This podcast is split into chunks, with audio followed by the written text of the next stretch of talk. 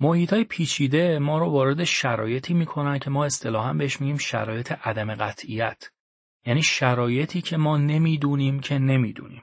و بنابراین این محیط ها الگوهای متفاوتی از مدیریت رو طلب می‌کنن. برای اینکه ما بهتر این پدیده رو واکاوی بکنیم لازمه که تفاوت ریسک و عدم قطعیت رو با هم یک بار مرور بکنیم.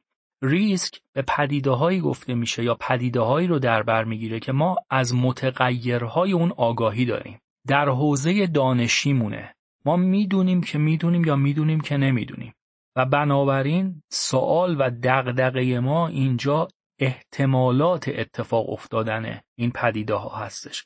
و در نتیجه وقتی ما داریم از احتمال صحبت می‌کنیم یعنی قابل محاسبه هم هستش. و قابل مدیریت هم هستش چون که قابل محاسبه هست.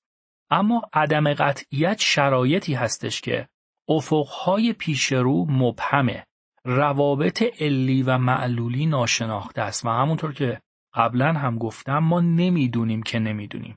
در این شرایط ما با مسائلی دست و پنجه نرم می‌کنیم که اصطلاحا مسائل بدخیم هستند و سه وضعیت متفاوت از عدم قطعیت وجود داره که در اسلاید بعدی من بهش اشاره می‌کنم. اما اینجا لازم می‌دونم بگم با توجه به تجربه‌ای که تقریبا همه ما گذروندیم می‌تونیم یه مثال بسیار روشن رو از عدم قطعیت بزنیم. وقتی که کرونا اولین بار یواش یواش داشت وارد می‌شد و شایعات دربارش زیاد بود و نحوه پیشگیری اگر خاطرتون باشه حوزه کرونا در اون موقع در حوزه عدم قطعیت بود. یعنی خیلی دقیق مردم نمی‌دونستن از چه طریقی با چه میزانی با چه احتمالی باعث سرایت میشه اثراتش چقدر هست چه چیزهایی باعث جلوگیری ازش میشه چه چیزهایی اونو درمان می‌کنه. اما یواش یواش وقتی که تعداد زیاد شد وقتی که آزمون و خطاها زیاد شد وقتی که درمانها پاسخ داد از حوزه عدم قطعیت وارد حوزه ریسک شد و خود بیماری رو ما دیگه متوجه شدیم که مثلا چند درصد ممکنه باعث حالات وخیم بشه چند درصد ممکنه باعث مرگ و میر بشه واکسن چند درصد ممکنه پیشگیری بکنه و مسائلی از این قبیل. اما اثرات کرونا آیا به عنوان مثال قابل مقایسه بود با اثرات سرماخوردگی؟ یه سرماخوردگی نهایت یک نفر رو چند روز از کار ممکنه بندازه. ولی دیدید کرونا در مقیاس جهانی سبک زندگی مردم رو عوض کرد. باعث جهش اقتصادی در یه حوزه هایی مثل حوزه های مجازی شد. بسیاری از کسب و کارها نابود شدن و بسیاری از کسب و کارها شیفت کردن به فضای اینترنت. و اثراتی که بر زندگی سیاست اقتصاد در مقیاس جهانی داشت واقعا غیر قابل تصور بود. بنابراین در ابتدای کار می‌بینیم که کرونا یک مسئله از جنس عدم قطعیت بود ولی یواش یواش با اینکه ما دانش خودمون رو نسبت بهش افزایش دادیم وارد حوزه شناخت ما شد و رفتیم به حوزه ریسک و احتمال و مدیریت این قضیه. انواع قدم قطعیت رو همونطور که گفتم اینجا می‌تونیم در سه دسته تقسیم بندی کنیم. اولی عدم قطعیت وضعیته یعنی ما اصلا متوجه نمی‌تونیم بشیم که این وضعیت چه شرایطی داره. روابط علی معلولی این وضعیت رو نمی‌دونیم بسنجیم. متغیرهای اصلیش رو نمی‌تونیم خیلی خوب بشناسیم. دومین حالت عدم قطعیت تأثیره.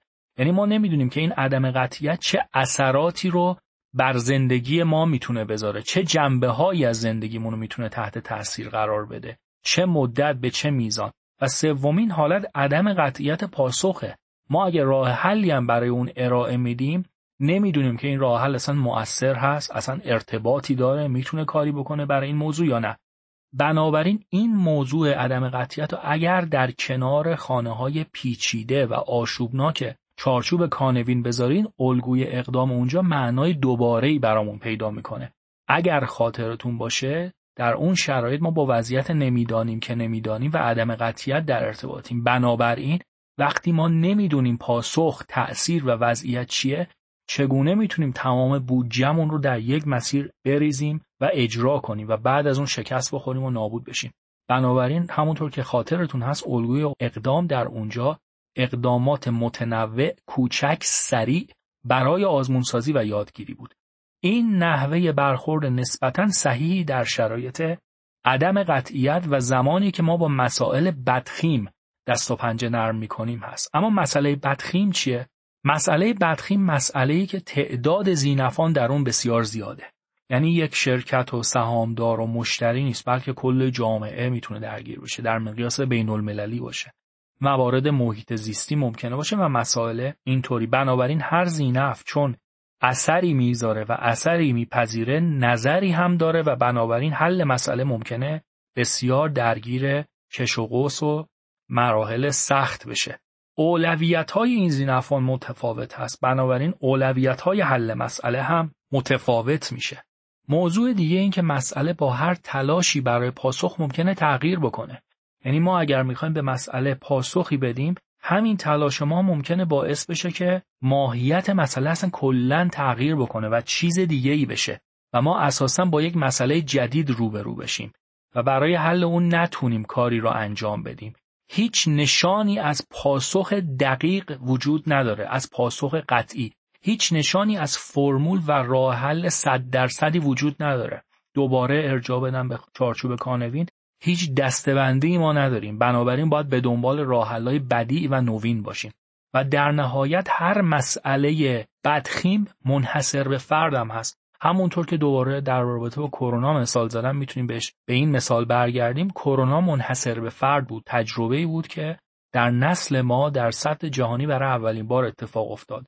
اما از اونجا به بعد دیگه وقتی وارد حوزه ریسک و مدیریت میشه دیگه منحصر به فرد نیستش و دیگه مسئله بدخیم حساب نمیشه چرا که وارد حوزه دانشی و شناختی ما شده.